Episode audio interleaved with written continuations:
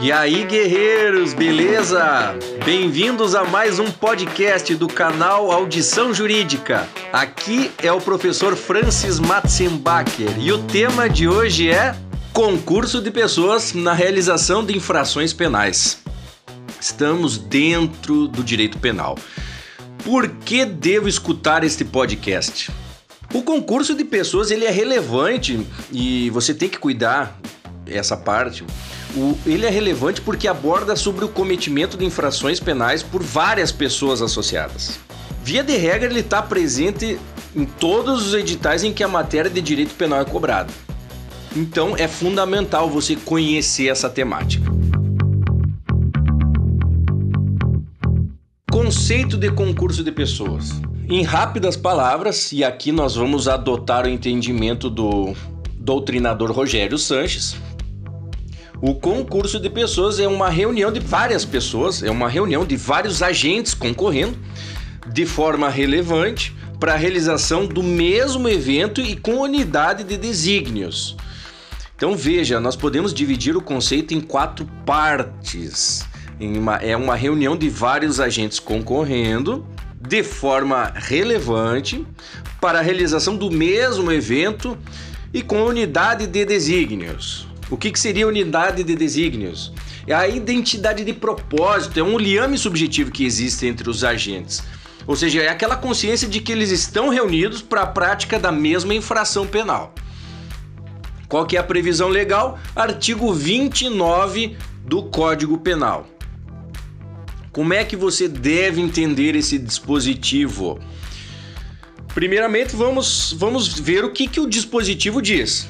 O artigo vinte e nove do Código Penal diz que quem de qualquer modo concorre para o crime, ele incide nas penas a este cominadas, ao crime, né? Na medida de sua culpabilidade. Você tem que interpretar o artigo em duas partes. Na primeira parte, é a parte que diz que quem de qualquer modo concorre para o crime, incide nas penas a este cominadas. Nesta parte nós temos a teoria do monismo. É a mesma infração para todos, há uma identidade de infração penal. Via de regra, todos respondem pela mesma infração. Não é cada um respondendo por um tipo de crime. Se todos concorreram para a realização do mesmo evento, com a identidade de propósito, então todos respondem pela mesma infração. E isso é a teoria do, do monismo, a teoria monista. Então, a identidade da infração penal.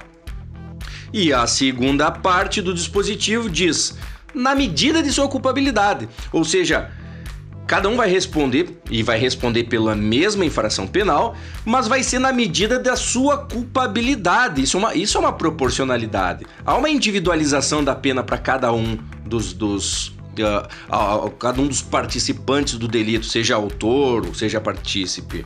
Então há um pluralismo na pena.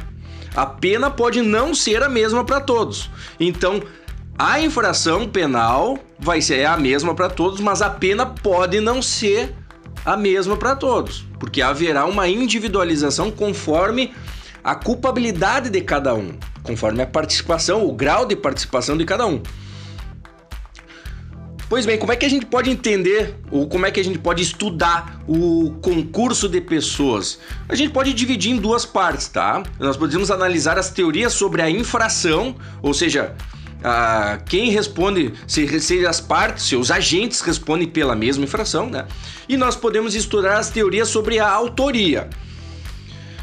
Vamos abordar as principais dela, a principal, tá? Então, analisando as teorias sobre a infração, se o agente vai responder pela mesma, se os agentes vão responder pela mesma infração, via de regra é a teoria monista, como eu antes havia mencionado. E ela reza que no concurso de pessoas há um só crime, não se faz distinção entre o autor e o partícipe, eles vão responder pela, vão responder pela mesma infração penal. Todos concorrem para o crime e respondem pelo resultado. Há uma identidade de infração penal. Há uma identidade de infração para todos os concorrentes. Eles respondem, portanto, da, pela mesma infração. E essa é a regra geral. A regra geral, e portanto, é a teoria monista. Claro, Pra, para toda a regra existe exceção. Existe uma teoria que é exceção, que é conhecida como a teoria pluralista. E também é conhecida como autonomia da participação. Ou seja, cada um responde por delito autônomo. É uma exceção no nosso ordenamento, ela não é a regra, ela é uma exceção e em alguns casos pontuais isso existe no nosso ordenamento. Por todos, nós podemos citar como exemplo o caso do aborto com o consentimento da gestante praticado por terceiro. A gestante vai responder por um determinado delito, que é o artigo cento e vinte e quatro do Código Penal, e o provocador do aborto vai responder pelo artigo cento e vinte e seis. Então perceba que não vão responder pela mesma infração penal. Embora haja a mesma circunstância fática, cada um vai responder por um determinado delito.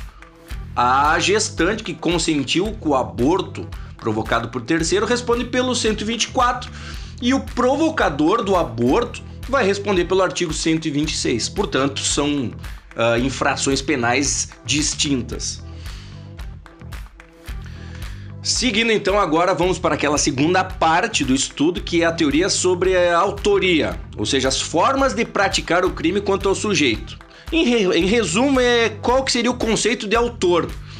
Nós adotamos no Brasil como regra a teoria objetiva, que distingue o autor de partícipe, e mais especificamente a teoria objetiva formal.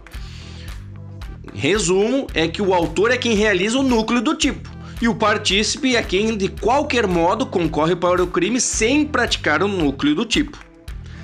Lembrando que o núcleo do tipo é o verbo principal, a principal conduta do delito, como por exemplo no delito de furto, que é o artigo cento e cinquenta e cinco do Código Penal, subtrair coisa móvel alheia. O verbo subtrair é o núcleo do tipo, que representa a conduta uh, uh, prevista na, no tipo penal.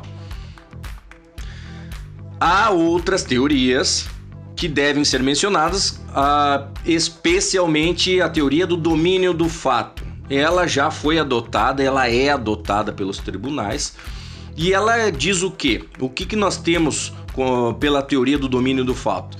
do fato? O autor é quem possui o controle sobre o domínio final do fato. Ele domina finalisticamente o trâmite do crime e ele decide sobre a sua prática, ele tem poder para decidir os caminhos do crime.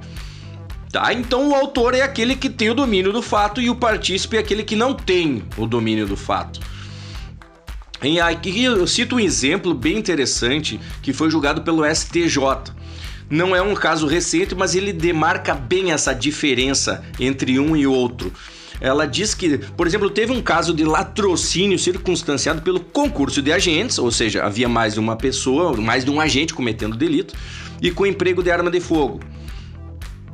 E aí, nesse julgado, foi decidido que o acusado que na divisão do trabalho estabelecido, na empreitada criminosa, aquele que tinha um domínio do fato, uh, por exemplo, fugir do local, uh, era responsável por dirigir o carro para pilotar para a fuga do crime, ele é coautor e não é mero partícipe, pois o papel dele era previamente definido, era muito importante para concluir o delito, e era necessário para poder se realizar a infração penal.